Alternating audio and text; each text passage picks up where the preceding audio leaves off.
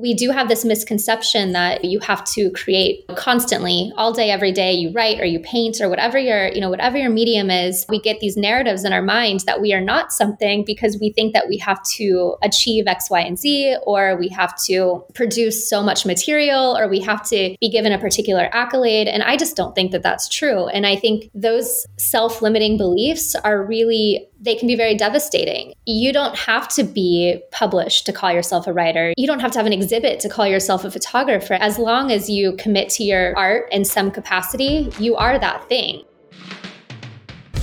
Welcome to the Travel Media Lab podcast I'm your host, Yulia Denisyuk, an award winning travel photographer and writer, entrepreneur, community builder, and a firm believer that every one of us can go after the stories we've always wanted to tell with the right support, encouragement, and structure. I'm on a mission to help women storytellers everywhere break into and thrive in the travel media space. If you're ready to ditch your fears to the side, grow your knowledge and confidence, and publish your travel stories, you're in the right place. Let's go! Ashley Halligan is the founder of Pilgrim magazine, which was an idea born in the Peruvian Amazon. She's been published in places like Backpacker and Alaska Magazine and worked with outdoor brands like Patagonia and the North Face. Ashley is a skillful storyteller, and our conversation is probably one of the most soulful conversations you'll hear on this podcast. But that's not even why I want you to listen to this episode. I want you to listen to it because somewhere along the way, Ashley does a very, very important thing. She liberates us from the pressure of having to pitch, create, and produce constantly and support ourselves only with our creative work.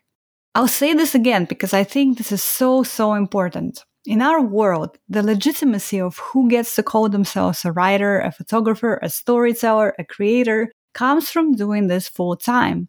You're only legitimate if you support yourself with this work 100% of the time. In this episode, Ashley and I break that apart and lift that expectation from our weary shoulders. Ashley is not only the founder of Pilgrim, photographer, writer, storyteller, but she's also a content designer at Instagram and a content strategist for brands. She says, you don't have to be published to call yourself a writer. You don't have to have an exhibit to call yourself a photographer. As long as you commit to your art in some capacity, you are that thing and you can be many things. You don't have to be just a writer to be a writer. And I love that so, so much. Beyond that, we discuss what working with Pilgrim magazine looks like and why, if you have even the slightest kernel of an idea, you should absolutely pitch Ashley. We also talk about the Portuguese island of Faial in the Azores and why it's Ashley's favorite place on earth. This episode is one of my favorite episodes to date on our podcast, hands down, and I hope you enjoy it. All right, let's get into it. Dear Ashley, welcome to the podcast. I am so excited to catch up with you and interview you today for our Genius Women podcast. Thank you so much for having me. I'm excited to be here and having this conversation. Me too, me too. And like we were talking just before we started recording, uh, we we connected at the beginning of this year, and I can't believe that it's already been almost a year since then. Like, just time is always speeding up. It seems like crazy. Crazy. Yeah, I mean, it's the theory of relativity in action. I mean, I feel like the last year has completely melted away. We've been kind of on this cusp of going through this strange spectrum of the pandemic and kind of not being able to move, and then having that brief glimpse of time where it was like things are back to normal, and then suddenly they weren't again. And so I feel like, yeah, this entire year has completely melted away this and the past, right? Uh, yeah. Absolutely. It's like one big blur. it is. It totally is. So I want to jump right in into uh, one of the um, stories that I read on Pilgrim magazine that I think actually is the reason why Pilgrim magazine as it is today exists. So I would love to I would love to hear that. But I read your story called Lost and Found in the Peruvian Amazon. And for our listeners, we will link to it. Uh, be sure to go and check it out because it's, it's so beautifully written. But what was so striking to me was how vivid your storytelling and your writing is there was a phrase that you had in there called uh, the, the, phrase went something like sloths looking on with a stoned gaze as we passed them by. And i literally like as i read that at first i chuckled of course but i also like could see those uh, sloths uh, looking at you. And just all the imagery that you put into that story of your experience in amazon in peru i mean my god just like it was it was just so incredible so you, I think you mentioned somewhere that the idea for Pilgrim started there. So can you tell us more about how that came to be? Yeah, of course. So I think a little more background for Pilgrim. Originally, it started as an outlet for just my own stories. Um, I was doing some freelance work. This was back 2013, so a couple of years before the kind of big epiphany that happened in the Amazon. And so it was more, it was called Contemporary Pilgrim at the time, which is, of course, my Instagram handle. And so it was contemporarypilgrim.com. And it was a place where I could, you know, write my memoirs, my short essays, my, you know, my travel writing, the stories that I didn't want to sell to other publications because they were so intimate or personal um, that I wanted them to be part of my own brand that I was building. So fast forward to 2015, um, you know, I went to the Amazon for it was about three weeks, and I had really just stretched the edges of my comfort zone. Like at the time, that was by far the most provocative, challenging, difficult, uh, but beautiful journey I'd ever been on. And so I had been in uh, deep in the Amazon, four hours by boat from Iquitos, with an Amazon lodge with an American biologist and his family. And I was there at the beginning of rainy season, so there weren't really other tourists. So it was really me in the jungle and, and a female naturalist that was assigned to me because she knew I was there as a writer. And I really got a really incredible introduction to the Amazon and rainy season. Everything's flooded, you know, everything was green and dangerous and lethal. and it was just really fascinating. And so I really had this time to sit with myself and just watch the rain come and go every day, which, you know, it just revealed the most incredible skies and rainbows. And it was just me and the the kitchen, the chefs that would, you know, put together these beautiful feasts. And even though I was just one of a few people there, they it was, um, you know, as if they were cooking for an entire party. And so I was just really inspired the entire first, I think it was 10 days that I was there when we were tracking the new monkey species that they thought that they had discovered. So then fast forward to a couple of weeks later when I went um, to a retreat outside of Iquitos and I was there with a shaman and his family. And you know what I thought had already been stretched in terms of my comfort zone deep in the Amazon four hours by boat. It was it was pushed even farther in this particular place because I was sleeping alone in a what's called a tambo in the jungle. And, you know, these moths would get inside of my room that literally had the body mass of small birds. And, you know, I had a net around me, but like everything would hit you with this just like veracity, veracity. And yeah, so I was just alone with everything that made me uncomfortable. And one morning, it was one of my last mornings there. So I must, it must have been close to that three week mark. I was laying in bed, you know, listening to the howler monkeys and just all of the the symphony of the jungle. And all of a sudden, it dawned on me. Pilgrim magazine just came like so clearly. It was like you know a, a message from the beyond, really. And all of a sudden it just everything made sense because i know so many incredible storytellers um, i know so many incredible people who've had these fantastic journeys that don't consider themselves storytellers and so all of a sudden like the idea just transformed it evolved I didn't want to be my own outlet. It wasn't ever really intended to be a place just for my own voice. It was more I was trying to create, you know, an ecosystem where people could share really raw narrative stories, but also where I could elevate the voices of people that maybe didn't realize that they were storytellers yet. And so, you know, when you go to a place like the Amazon, the people that you meet are quite fascinating. You know, when you're in a very remote place that takes a lot of a lot of effort to get to, you know, you kind of have you've, you've got very interesting people in pockets of the world like this. And so I think at that point I had met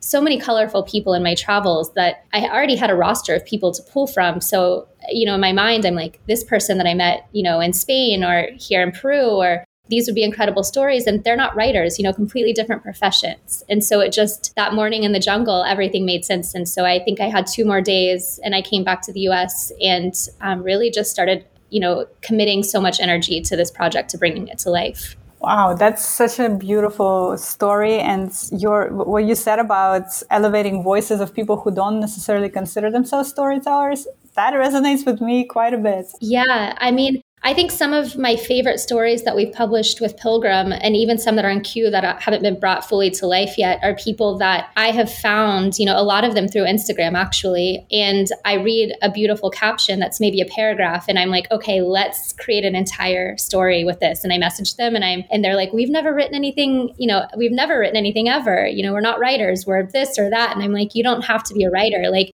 and I think that that's the most fundamental part of storytelling for me. It's, it's that humanity connection and it's enlivening, it's enlivening people to tell their stories and it enhances that connection among people.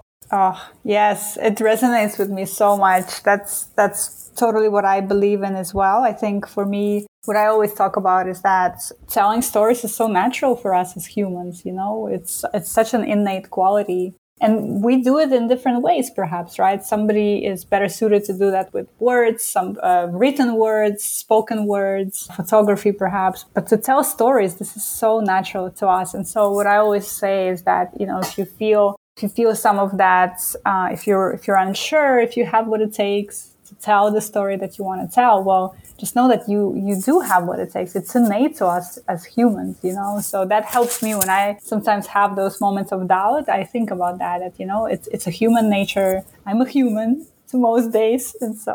And it's necessary for humanity. And i think you know particularly in the last couple of decades where we've become so much more digitized and with that comes the abbreviation of communication. You know we, we speak um, we don't speak in prose so much anymore everything is edited. It's, you know, it's, I don't want to say superficial, but we lose sometimes that depth of explanation and communication and connectivity because I think we've we exist in this ecosystem that is purely digital in many ways and fast paced. You know, we're all in a hurry and everyone is busy. And I think when we can uh, divert our attention back to storytelling and having true human connection, like making eye contact and having a real conversation, you know, that's what I want to reinvigorate again because I think, you know, so much writing on the internet too is, you know, it's it doesn't have the narrative quality. And of course, I, I understand that there's a time and place for lists and for um, just, you know, get to the point kind of writing. But I think it's that it's that human based memoir focused just the rawness of telling a story. It doesn't have to be perfect grammar. It doesn't have to have zero mistakes. You know, I've been reading a lot the last couple of months, and what I've really been paying attention to are the nuances of different author voices and how much I appreciate the imperfections. You know, I or what I consider to be an imperfection as a writer, where I'm scanning something and I'm like, oh, like you know, I I would have done this differently, or is there a comma missing? Or it's it's not about perfection though; it's about rawness. And I think with the digital world, we get so focused on editing and making things perfect and polished, and we kind of take that human quality out, and by virtue of doing so, that I think I really like to leave the the raw, rigid edges of things intact because that's what gives a voice its individuality, and that's what we want to preserve. Yeah, so that's so beautiful, and I, and I think it shows up in a lot of the stories that you tell in the magazine for sure. So, how do you go about doing that, right? So you said you had a roster of people that you knew, storytellers or people who you thought would have great stories that didn't necessarily consider themselves storytellers. How do you go about creating something out of nothing? Well, I would say nothing truly begins with nothing. Like the substance, even if it's not material, is often so, so pronounced that, you know, I'm so fixated on that. That's my focal point. Like if I see the substance, it's, there's already so much to work with just from that you know, for example, you know, one of our biggest stories with Pilgrim and one that we published at our launch was the Felicity Buckwinder series. And the author of that series, um, Jessie, she is an incredible photographer. So she is a, a storyteller in that sense, in the visual way. And she's explored, at the time, she had explored some kinds of writing, but she had never really published like a long form story. And really, that story was centered on her mother's voice. So we were taking the journal entries of her mother who had passed away when Jessie was a teenager and so we had just this wealth of imagery of journal entries. And then we had Jesse's voice, and then we had Haley's voice, who was the editor of that piece. And, you know, how do we merge these three things together to create like a cohesive, beautiful story arc? And it took a lot of work and finagling for that one in particular because there was so much material. But you know, originally when I was courting Jessie and I was trying to encourage her, like, we really want to publish this, the story is there. I think it was maybe a little overwhelming um, because you know how do you tell such a big story and you know when you when you don't necessarily consider yourself a writer in a given period of time but it was all there and we knew it was there. It was just a matter of shaping it and finessing it and kind of organizing and a lot of back and forth. I think I don't know. I think for me, it's really natural to focus on that substance. And then, you know, the writing for me is natural as well. So I can help someone formulate, you know, a piece from even just one line. You know, there was, um, you know, a, a writer whose story we've not published yet. In fact, actually, she's not a professional writer, but she's a she's a mushroom forager. She's obsessed with mushrooms, and she's a traveler, and she does kind of the freelance patchwork lifestyle. She does a lot of different things, but not necessarily writing. But she published a caption that was about reading a book in a bookstore in a foreign country, like just skinning or skimming it, and the way that she wrote just these three sentences about that experience, I immediately messaged her and I'm like, let's turn this into a bigger story. And it's become like a work in progress where we're back and forth. So I think it's just a matter of like identifying that that little that thread, that thread that can be woven into like a much more beautiful, bigger tapestry. And you know, when you see that in someone, it inspires them and it encourages them, and it also causes a lot of reflection, self-reflection, where they're like, "Wow, like I didn't necessarily realize that I this was a story, you know, in itself. And actually, a story that we'll be publishing in the next couple of weeks, a similar thing. We found a, a husband and wife or a partner couple. They're, they're traveling photographers. They live on the road. And they had this amazing story about this old man that they found painting a landscape on the side of the road, like in his, you know, old, tattered, rusty camper or camper van, whatever it was. And they wrote one paragraph. And so we worked with them to, to, turn that one paragraph into an entire story that is so touching and so compelling. And it's just a micro moment of the human experience where you're on the road and you share this, you know, it seems like a light conversation. The old man clearly inspired them because they wrote a short caption about him, but I don't think that they saw the the breadth of that piece and how it could grow to become something bigger. And so I think that's what me and Rachel, our current editor with Pilgrim, you know, do with people is we see that fragment or that micro moment that could just, you know, be carved into something larger and we work with people to bring that to life. God, I love that. And so many questions I already have for you. But first of all, I think this will be really interesting for our listeners to, to hear is how do you know if the story is there or not? Because as our listeners and people in our community you know in, in our circle membership and, and, and the class we, we often talk about you know putting pitches together approaching magazines and is there a story in here? And sometimes it's really difficult to say if there is a story in here or not. Because it sounds like you have a really great eye or nose or whatever for it. I mean yeah honestly i you know i wish that i had a, a, some kind of compelling wisdom to share on that. I think so much so much of it for me, I feel like is intuition. Um, and it might also be kind of my narrative imagination. You know, I'm really good at creating entire narratives in my head, which can be a blessing and a curse. but it's like, you know, I see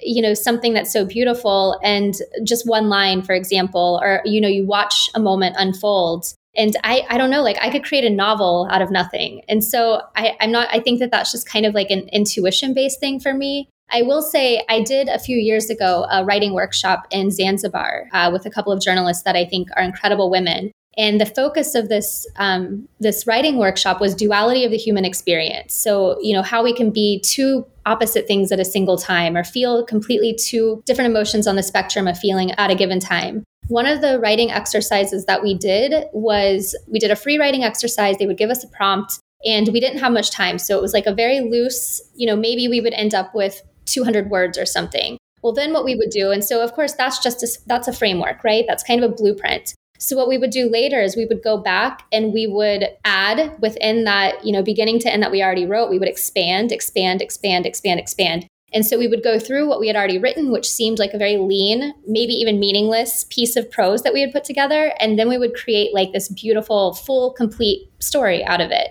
And by complete, you know, there's not a defined word count that makes something complete. I think a story is complete when it's well told and it completes itself. I don't think that there is a word count that can achieve that. But it was a really interesting exercise for me. And it's something that I've continued to practice since that writing workshop, where, you know, as a writer, I think sometimes, you know, you're driving down the road and all of a sudden it's like something comes to your head and you have to like get it out. And so I'll pull over and I'll put something into a note, just keywords. A lot of times my writing is a list. Um, the number of lists that I have from my travels that are just completely random keywords that I know will prompt a larger memory when I go back to revisit that. I kind of use that as the same kind of framework where I go in and it's like, okay, I can expand on all of these keywords, and then you have a complete piece of work. And so I think I think maybe the beauty of observation is what makes something complete because if you have that micro moment that you can fixate on, if you can draw recollections of all the things that surrounded that, from a sensory perspective, from an awareness perspective, I think presence is what makes a story complete. Because if you're completely disconnected from a moment, you're not going to have all the elements that make it complete. So I think maybe that's what it is. Maybe it's the art of being present and having the ability to recollect details because you were so present in a period of time to recognize that there's so much more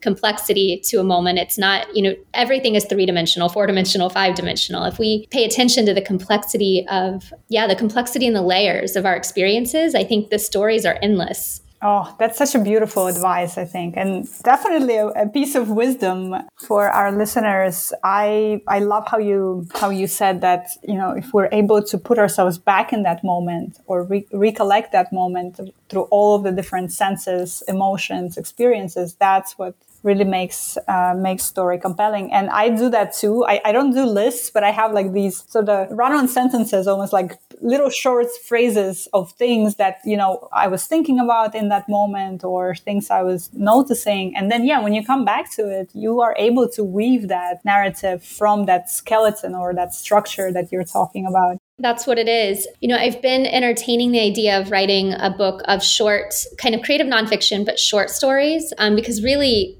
I don't know that I have an individual arc to tie them all together. So for me, I think it would be a collection. And so I've been going through, I have just envelopes and folders full of, you know, napkins from a restaurant in France or from, you know, a hike in Nepal where I would just get these ideas and I'm just, you know, pouring out those keywords or those fragments or the run on sentences, like you're saying. And it's fascinating what we don't what we might not think about again if we didn't have that orientation, that piece of material, that artifact to take us back to a moment. And then suddenly it's like I can't stop writing because I've I've been able to revisit this moment and I think it's absolutely incredible what humans can retain. And if you can activate that and you've got a way to kind of, you know, revisit a moment, I think that you're just sitting on treasure that's just waiting waiting to be told. Yeah. Oh, I love that. I love that. So when somebody sends you, you know, it sounds like, oh, actually, sorry, before we go there, I wanted to comment on one more thing that you said, which I think is also very important. And that's a theme and a thread that's been sort of showing up again and again through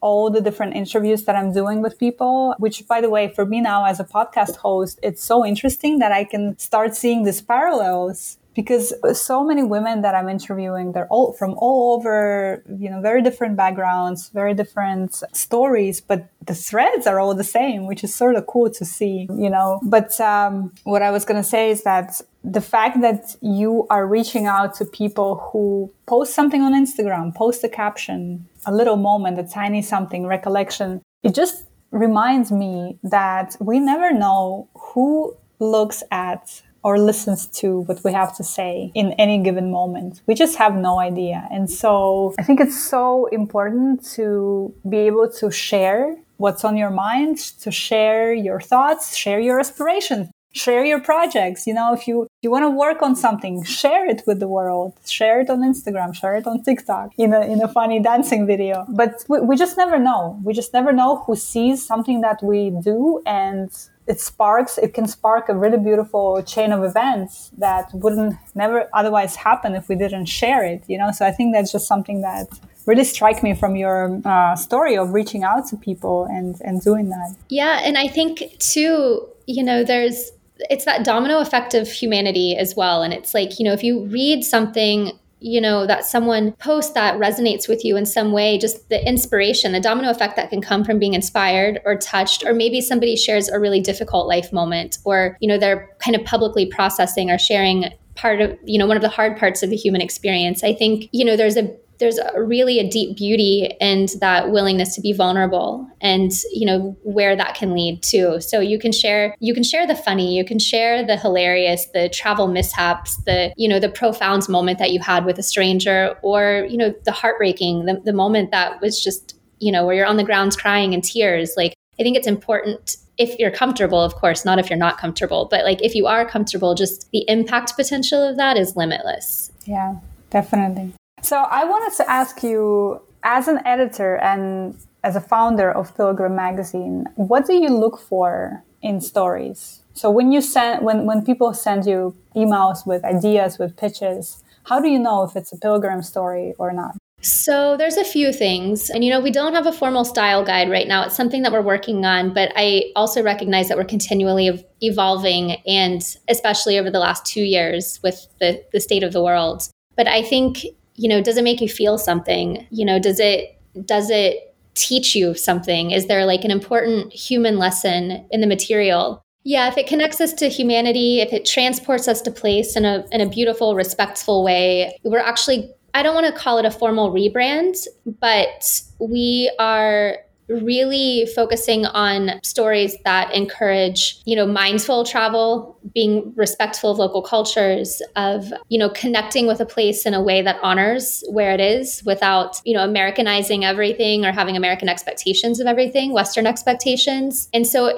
you know those are some things that we're really looking for. So you know anything that's raw and human you know there's even silly you know like if there's a silly moment that's just hysterical or random or just you know sometimes the universe is mischievous and you you end up in these scenarios that are just too comical for words sometimes. You know one of our stories it was a an, a piece about a, a woman in ireland who found herself at a pub at the end of a very you know long rainy travel day and these local Irishmen were dissecting a bird within the within the pub because they were they were they were doing an autopsy of I think the bird had died and I kind of forget the entire narrative but it was just such a comical hilarious thing. It there it's not there was no animal cruelty or anything like that for the record but it was like this moment where this woman just happens upon this place and observes this incredibly ridiculous thing. And it's like those moments of just you know comedy where it's just like what in the world is happening? And you things that you can't make up. So those are some of the things that we look for Yes, that's really interesting. And I think just to just to have a little proud moment here for a second that one of our uh, photographers and writers in our community, in the Genius Women community, Vanessa Dewson, recently uh, published a story with uh, you guys with Pilgrim about the Amazigh culture in Morocco. I told Vanessa, we, we had a conversation about it in, in the circle that, you know, this was the story that I wanted to say, to tell for such a long time. Because when I came, when I went to Morocco, I learned, I, I sort of went on the same evolution that Vanessa went, where, you know, you hear about Berber, Berber, Berber. Mm-hmm. Uh, that's a very common term. And then when you go there and you actually meet the people and you spend some time with them, they will tell you, well, no, don't call us Berber, right? Which was the title of your story. We are Amazigh and they're very proud and the culture is so beautiful and i pitched that story to national geographic and never went anywhere that's a bummer well it's funny because it was it was my first pitch i think ever and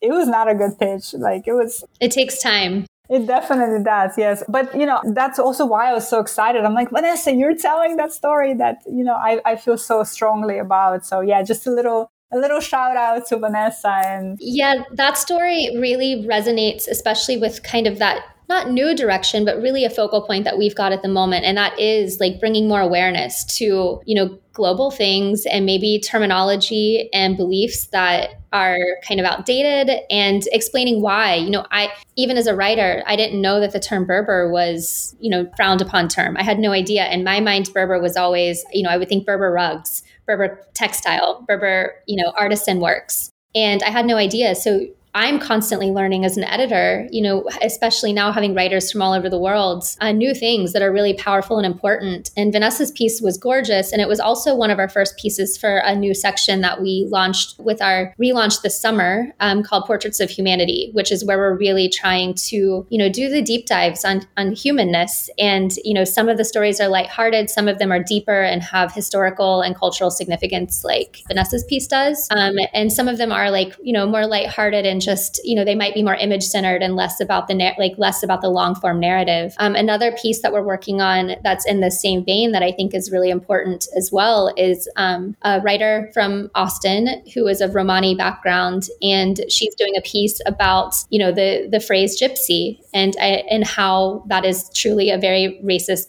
term, but it's been romanticized, especially in the Western world, as a bohemian, traveling, magical um, kind of woman or people. And so she's doing, she's working with a Romani portrait artist, a portrait photographer as well to kind of bring the story to life. So it might be some time before it's ready because there's a lot of creative components to this. Um, but it's really important. And I was guilty of using the word gypsy in that same way, that misuse years ago. Um, in fact, recently I did an audit of my own Instagram and went back and changed every caption from, you know, I've been on Instagram for almost 10 years now where I was using that word, misusing it, and without knowing, you know, it's ignorance. And I think it's important to also be very like humble and honest about that that we're all constantly learning and i think we're now on this in this time in the world where it's important to to be honest about the lessons that we're learning and share them outwardly. And, you know, I recognize that we all have so much to learn. The world is full, millions of cultures, and we can't possibly know everything about all of them. And we don't always know the origin or the history of things. So I think if we can continue to share these stories that teach people to be more responsible travelers and humans and more self aware and culturally sensitive, I think that that's one of the most you know impactful and important things that we can do. So more stories like vanessa's please. And you know you could always pitch us if i know that you you know you've traveled extensively and spent so much time you know in you know lebanon and places like that which i you know really hope to join one of these journeys soon. Um, i know that you've got a lot of expert insight into some of the struggles that these communities have and some of the misportrayals they have within the news and you know just stigmas and things like that. And we want to reverse that. And we want to learn as much as we want to teach. And so that's like a really important part of our ethos. Yeah, that's so beautiful. And that really resonates with me a lot. And I believe you guys have your pitch guidelines out as well, submission guidelines. So we'll link to that in the show notes. So if you guys have people who are listening if you have stories that fit any of the things that Ashley just discussed, just covered, please don't hesitate uh, to reach out to Pilgrim Magazine. But I want to sort of jump a little bit. You mentioned Instagram. And I know that you recently also started working as a designer on Instagram. And Congratulations, by the way. That's that's pretty awesome. What I want to talk about a little bit next is this idea that how do you manage all these different things that you mentioned earlier, being a freelancer and you know patchwork of projects. There is a sense out there that I uh, sometimes come across that if you're if you're not working solely as a writer, then you're not really a writer. Or if you have some other things that you're working on, then you're not as legit or whatever as you could be. And on this podcast, I actually talk about this often because I believe that that's just BS. And, you know, your path is your path. And however, however your path makes sense is what makes sense. And there is nobody that needs to sort of validate it and say, no, well, you know, you have this other things that you're working on or supporting yourself with. And that means you're not a writer. And I do see this in the industry. And so I just want to talk about that a little bit and sort of find out how you think about that. Yeah, I mean, you know, it's funny because I think, you know, so many authors that I love their material, but they weren't, you know, they weren't successful till they were dead. And I think that that's a really important thing to remember that we do have this misconception that, you know, you have to create you know constantly all day every day you write or you paint or whatever your you know whatever your medium is and you know you need to be successful at it to be able to call yourself something and I think imposter syndrome is also a big part of our culture. And I've struggled with it at different times. And you know it's funny i i don't consider myself a photographer but i do often shoot my own photos. I love photography. I have a great camera but i would never call myself a photographer. And sometimes people will introduce me. Ashley's a writer and a photographer and i correct them. And you know i've had other you know people that i've looked up to in the industry who will say to me but you've sold photos and you've been hired to like cover events or to do street photography of a place. And i'm like well yeah but i wouldn't feel comfortable shooting a wedding. And that's kind of always what i say. That's how I caveat it. Um, I wouldn't want to be the person that's responsible for having perfect wedding photos. And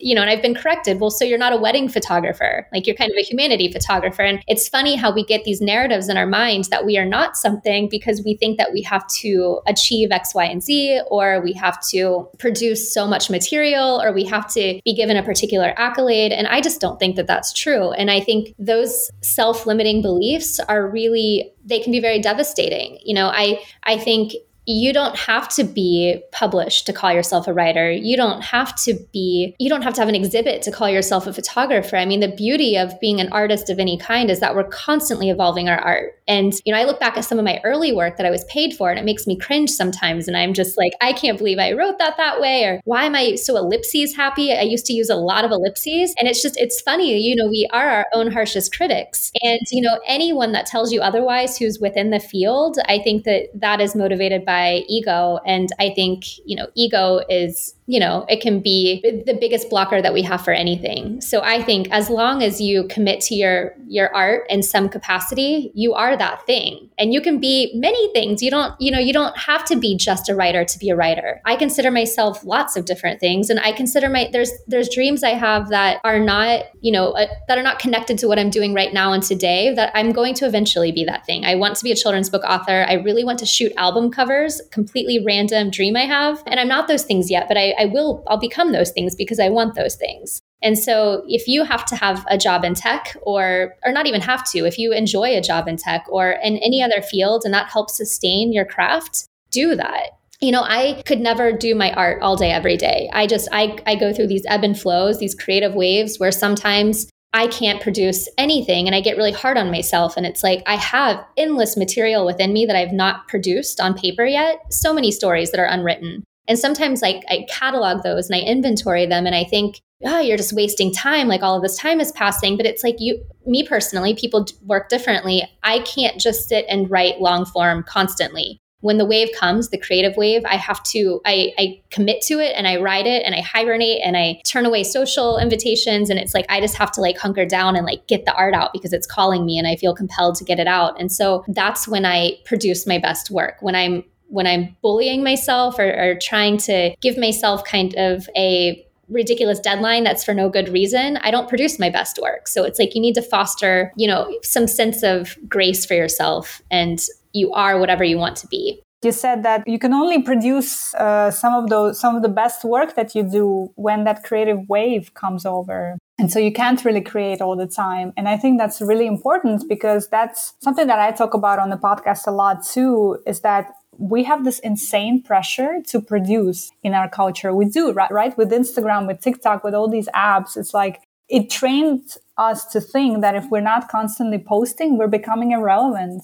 And I think it seeps into our creative work and, and life as well, because we, we feel like we need to do it. But I, I'm so 100% with you on that, that our, our wells need to be restored for some of that yeah. work to be produced and you can't always just create it you need to restore and that that takes time sometimes yeah, there's um I used to doodle the words nourish, replenish, create on on things that I wrote all the time and it was something I when I was editing a magazine in Austin more than a decade ago, it was kind of that was my that was my MO, like as a reminder, nourish, replenish, create. And I think, you know, two thoughts came to mind when you were um, talking a second ago. And one is that you know, as humans, we have a certain amount of energy at the beginning of every given day, and we can spend it in numerous different ways. Maybe it's through hiking maybe it's through writing maybe it's through emotional emotionally exhausting dynamics you know in our interpersonal relationships or maybe a taxing profession that drains you. And so maybe you're only actively doing something a few hours a day but you find yourself exhausted at the end of the day and then you're pressuring yourself to create on top of that. And that just creates a really unsustainable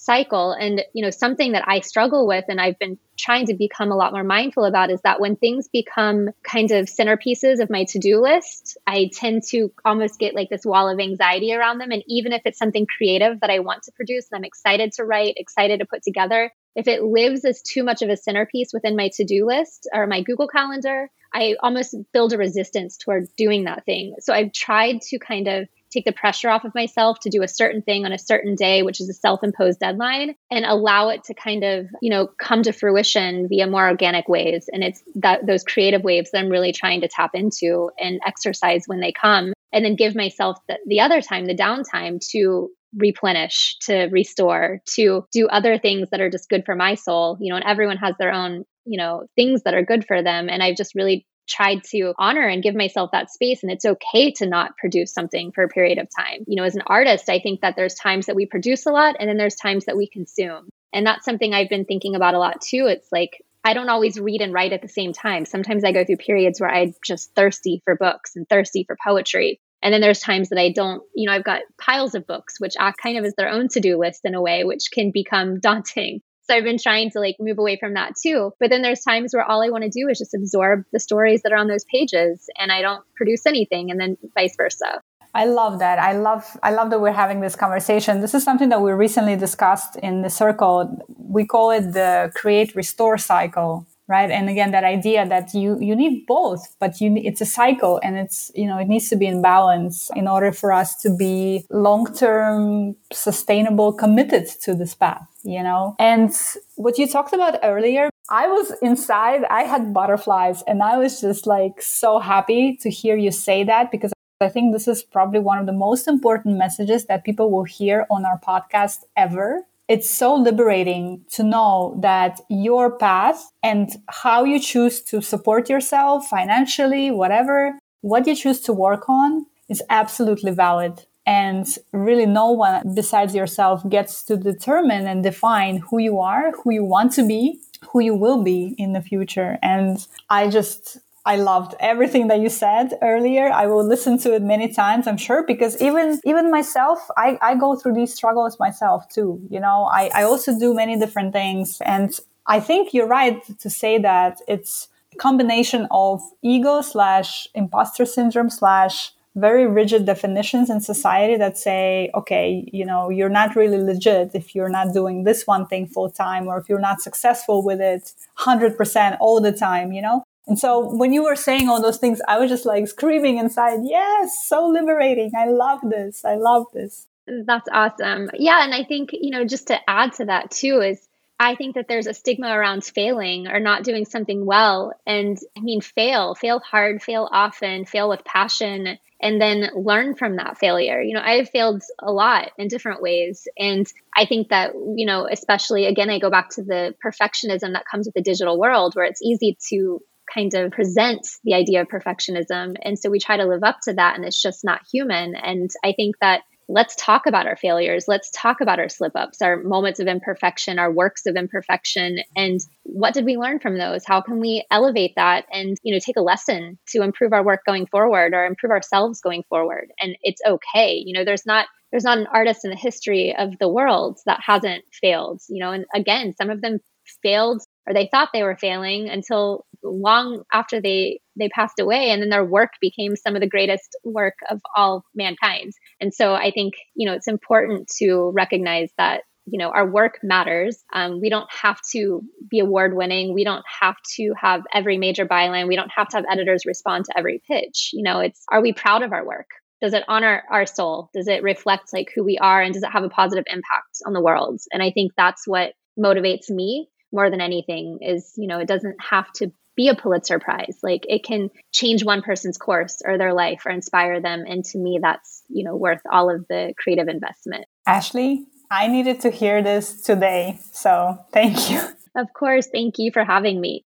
That is so beautiful. That that's really uh, thank you. Um, tell us a little bit about the island of Fayal. It has a special place in your life and in your heart, doesn't it? Yeah, it really does. You know, so I was invited a few years ago to join an expedition, a cetacean migration study as a writer. And I almost declined the invitation because I already had plans to travel in Alsace and Switzerland that winter. And then, you know, I, I was familiar with the Azores, but I'd never been there. Uh, but I was already in love with Portugal. And I'd already had this wild dream that someday I wanted to own property on the mainland of Portugal. Um, and I don't know why. I've just always felt called to the land, even before traveling there, I remember saying that I would never skydive again unless it was in the Algarve, and I'd never even seen the Algarve. And this was like a very young Ashley statement when I was in my, I don't know, I think I was still in college when I would say that. And I don't know why. I just always felt drawn to the country. So I started researching, you know, the Azores uh, right before I was leaving for my Switzerland trip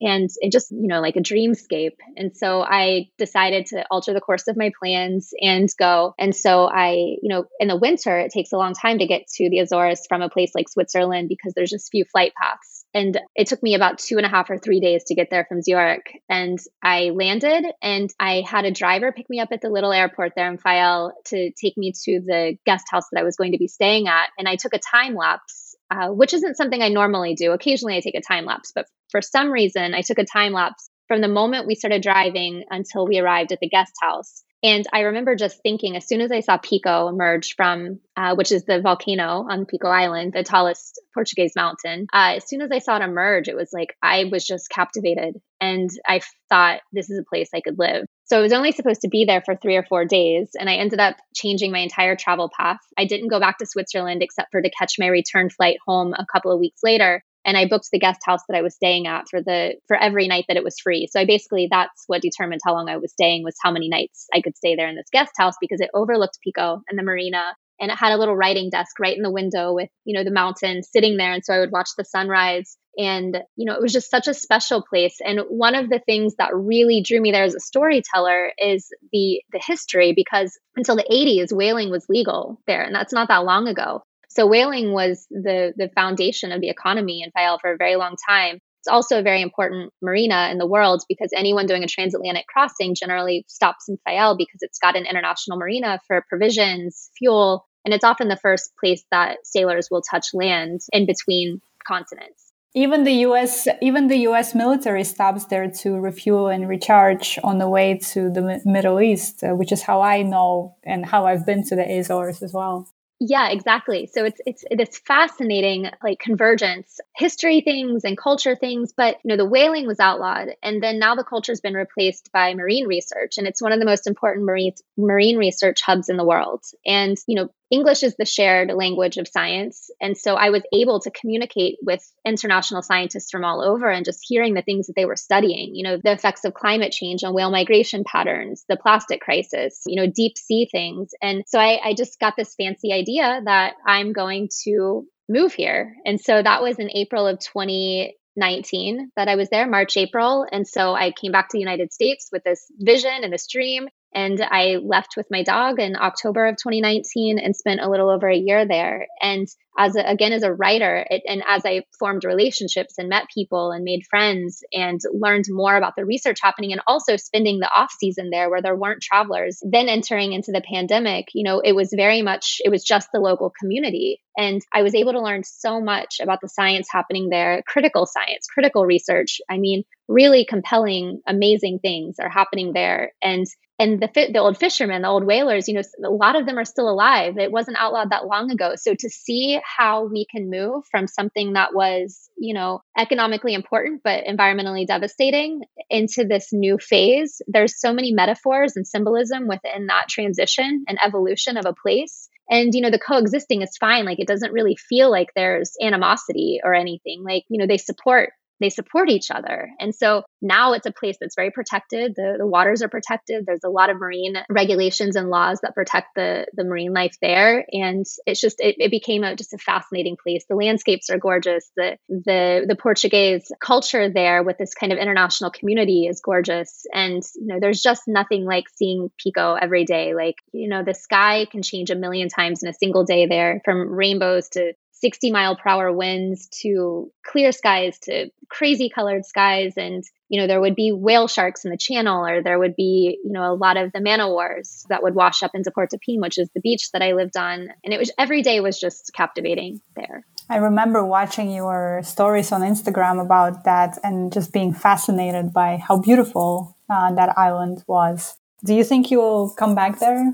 I hope so. I think in this period of time, it's really hard to plan forward with anything. And, you know, working at Instagram, it, Portugal's not a country I'm allowed to work in. Um, but I do think eventually that I would, I still have the same dream. And there's still people there that I love dearly. And it will always be a home. You know, it's a place that I spent a year in a very strange period of the world. And I think that when we go through a collective, collective crises together, there's an even richer and deeper connection in ways because you experience the different realms of human grief and but also in the gratitude that you're in a place that's so beautiful and was so protected you know they closed our port and our airport for a period of time and so once the first few cases recovered you know we were pretty safe and it's a very very special place to me. And i miss my daily routine. I miss you know dinners at genuino the the only portuguese man to circumnavigate the globe by himself by sailboat and he's done it twice. And so there's like a, a significant story there and just you know all the other people everyone there whether it's a scientist or a sailor there's just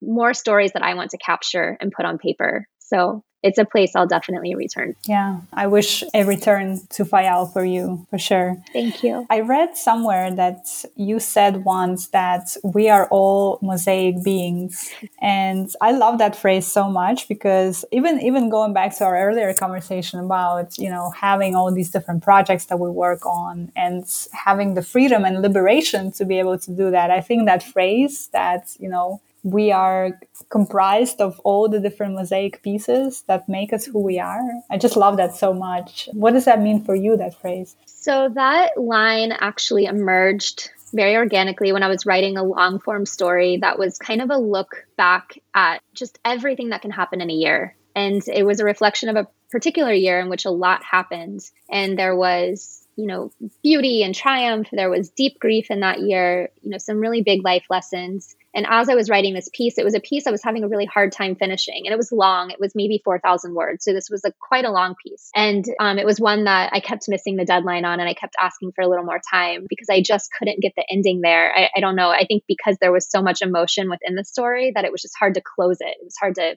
find the right way to end it. And I just had you know those words just came to me. And you know from a metaphor perspective it just it means so many things. Like you know uh, the the line that followed was something like we are all fractured by our stories. And i think what i was trying to do was honor you know that human experience. Again I, I keep talking about the human experience but the human experience is intended to be made up of triumph of tragedy of hardships. And i tend to write very honestly about the things that i've gone through and so in my mind, to be a mosaic being, it's, you know, it gives recognition to all of the different things that are part of that spectrum. It demonstrates that it's still beautiful and that we can, you know, create art from these mosaic pieces. You know, just because something's broken doesn't mean it's broken. Um, and we can recreate and reorganize and reshape. And in fact, I wrote something recently that kind of extended upon the "We are all, we are all mosaic beings" line, and it was something about you know, looking back again at kind of a strange, hard year, we've all struggled in different ways and kind of seeing the difference between being a mosaic in progress, you know, where we're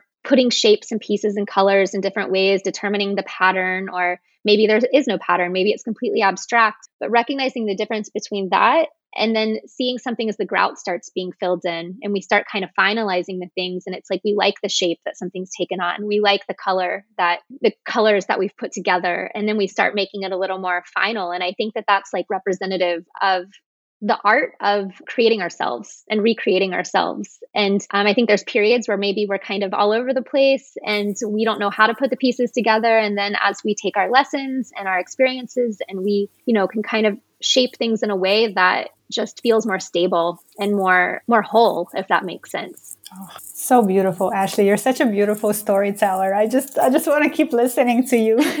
Thank you so much. That's really beautiful. What would you say to someone who feels like they have a story inside or stories inside but for one reason or another that we already discussed you know like imposter syndrome all those other things that tell us we're not a writer we're not mm-hmm. a photographer what would you tell to them, what would you say to that person to try to encourage them to go out and reach out to Pilgrim magazine, to other magazines, write your stories on your blog. You know, what, what would you say to them? I would say, um, and I do say, I think it's important to one, have an ally. Like, I think having an ally is really, really powerful. I think there were so many times that I was stifled by my own self-doubt that I just wasn't sure how to move forward. It wasn't it wasn't always so much that I didn't believe in my work or that I didn't have a powerful or compelling story to tell, but maybe I just didn't know the next steps. Like I wasn't experienced enough to, you know, to know what to do next. And so so much of my success has been based on or maybe not based on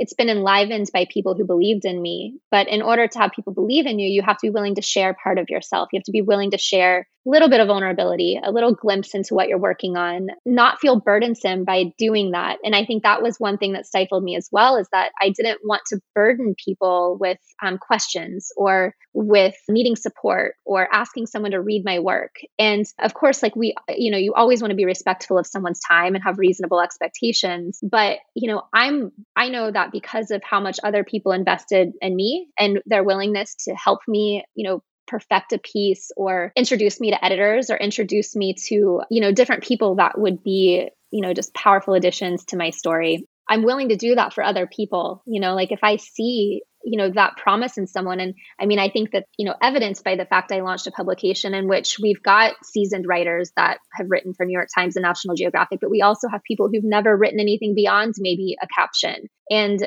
like that's what we want. And so I think feel feel empowered to reach out to someone and just say, Hey, I love your work. And I've been inspired because of your work. And I would was wondering if you would be willing to read something or point me in the right direction. You know, it, it's asking for help is, I think, necessary, especially in a world in which, you know, sometimes our success is defined by who we know. And that's an unfortunate thing. But like you, there's so many people who are willing to help. And I would say also, like, you know, I started Contemporary Pilgrim because I didn't want to sell some of my most prized stories to other publications. But because I started that, it gave me a platform. And was I, I made no money from it. It wasn't, you know, it was an art thing for me. This was a production of art. It wasn't monetized. I wasn't earning a living, but it was a place where I, I had a guaranteed home for my voice. And I would encourage other people to do the same. You know, my my work there wasn't perfect, but it was a place that I could capture and gather all the material from my journeys and from my connections with humans and you know from there it grew and it blossomed and now it's a community that i don't even have time to write for myself a lot of the times but i have lots of other writers so i would encourage people to if you don't have an outlet create one. You know, it doesn't have to be perfect. And so much of my old writing I've repurposed. You know, I've gone back and, you know, my voice has matured, my writing style has changed some. And I, I've gone back and that work has almost become material to build from. You know, like it's kind of in the archives and I can add to it over time or change it or or pull things from it. And I think as long as you're writing, it's not a wasted exercise or creating, whatever you're creating, you know, it's not a wasted exercise. Yeah beautiful advice um, and I, I concur to every single word that you said. I think it's uh, it's really important to have allies, to have support, and yeah, putting putting your work out there and having a home for it that doesn't depend on the on the whims and ebbs and flows of other people and their platform. I think that's a mm-hmm. that's a great great suggestion as well. Ashley, I feel like I could talk to you for another hour. I, I really, really enjoyed hearing what you have to say. And again, I just want to repeat that you're such a beautiful storyteller and, and you have a beautiful way with words. And I think we have to have you back on the podcast to dig into some of the areas that I didn't even get a chance to to talk about. I, I sort of wanted to to ask you some some more things, uh, but we'll have to we'll have to have you back uh, if that works for you as well. But I wanted to close our conversation with this question that I often ask at the end of each episode. And it's sort of a big question, but how would you start thinking about uh, what does it mean to be a woman who is stepping into her brilliance? I think that I think that there's a big emphasis now these days on sisterhood, and I, you know, you're, you're seeing a lot more, you know, material and efforts and retreats and things that are kind of centered on being a woman and on sisterhood and community. And I think that that is a really magical and beautiful thing. I think, you know, it's not always easy to be a woman and you know we face a lot of unique challenges and a lot of those challenges end up becoming burdensome to us emotionally because we get caught in the feelings of not feeling enough or not feeling like we have the same kind of trajectory that maybe a man has in different ways. But i think it's supporting other other women. And i think it's being yeah like just i think it's really important to think about the lessons that we are quietly sharing with other women by being willing to be bold and to do things on our own and to tackle big dreams and to have them and to believe in them and i just think that there's there's lessons residual lessons that kind of get passed along when a woman who is maybe struggling with her own sense of self or the ability to you know just feel empowered in our in our own sense of self i think the lessons that we share with with those people in that part of their journey are powerful because you know it shows them you can do anything and you can but sometimes we need reminded and we need to have positive female influence around us to kind of remind us so that we remember. So it kind of brings us back to the home of being a woman. And, you know, I think leading, so it's in a way, it's leading by example, but we, I think, but we all have to go through kind of those shared female struggles throughout the course of our lives and careers and you know they might be unique in some ways but i also think that there's a lot of patterns and themes and the challenges that women face and so i just think once you've established you know to some to some degree your sense of boldness and your pride and like you're you're actually you know not pretending anymore. I think it's important to pass that pass that wisdom down and just like empower other women and you know show up in a sisterhood in a sense and I think that do, doing that enriches your own soul too in such a beautiful way. You know, that's what I've experienced with, with Genius Women is that I get so much nourishment from that. It's incredible, you know? Yeah, it's symbiotic. I mean, it, you know, it gives more purpose to, to ourselves as well to like know that we're recontributing in different ways to, you know, help young women or, or help older women who haven't found that, you know, sense of strength and and and certainty of self yet. So I just think it's you know it's very much a symbiotic relationship. I think.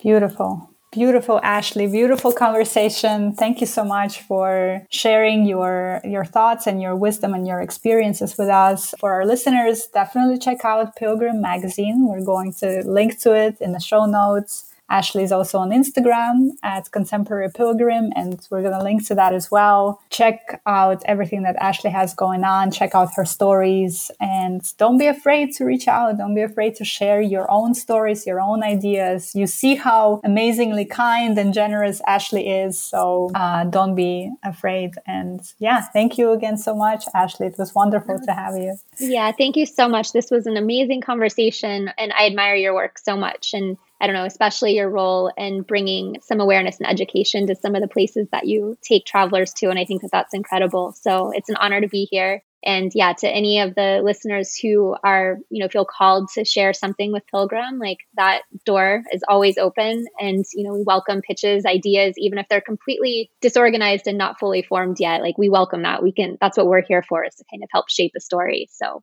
amazing. Awesome. Thank you.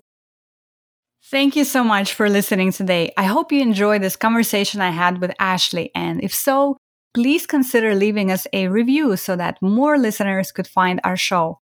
I really can't stress how important it is for us to get reviews of our podcast. It really helps us to get in front of more people who might enjoy our show. So if you've been inspired by something you heard today in our conversation with Ashley or in any other episodes of our show, please consider leaving us your review. This is one of the best ways you can support us. Thanks again and stay tuned for an episode on NFTs, non fungible tokens, coming your way next week.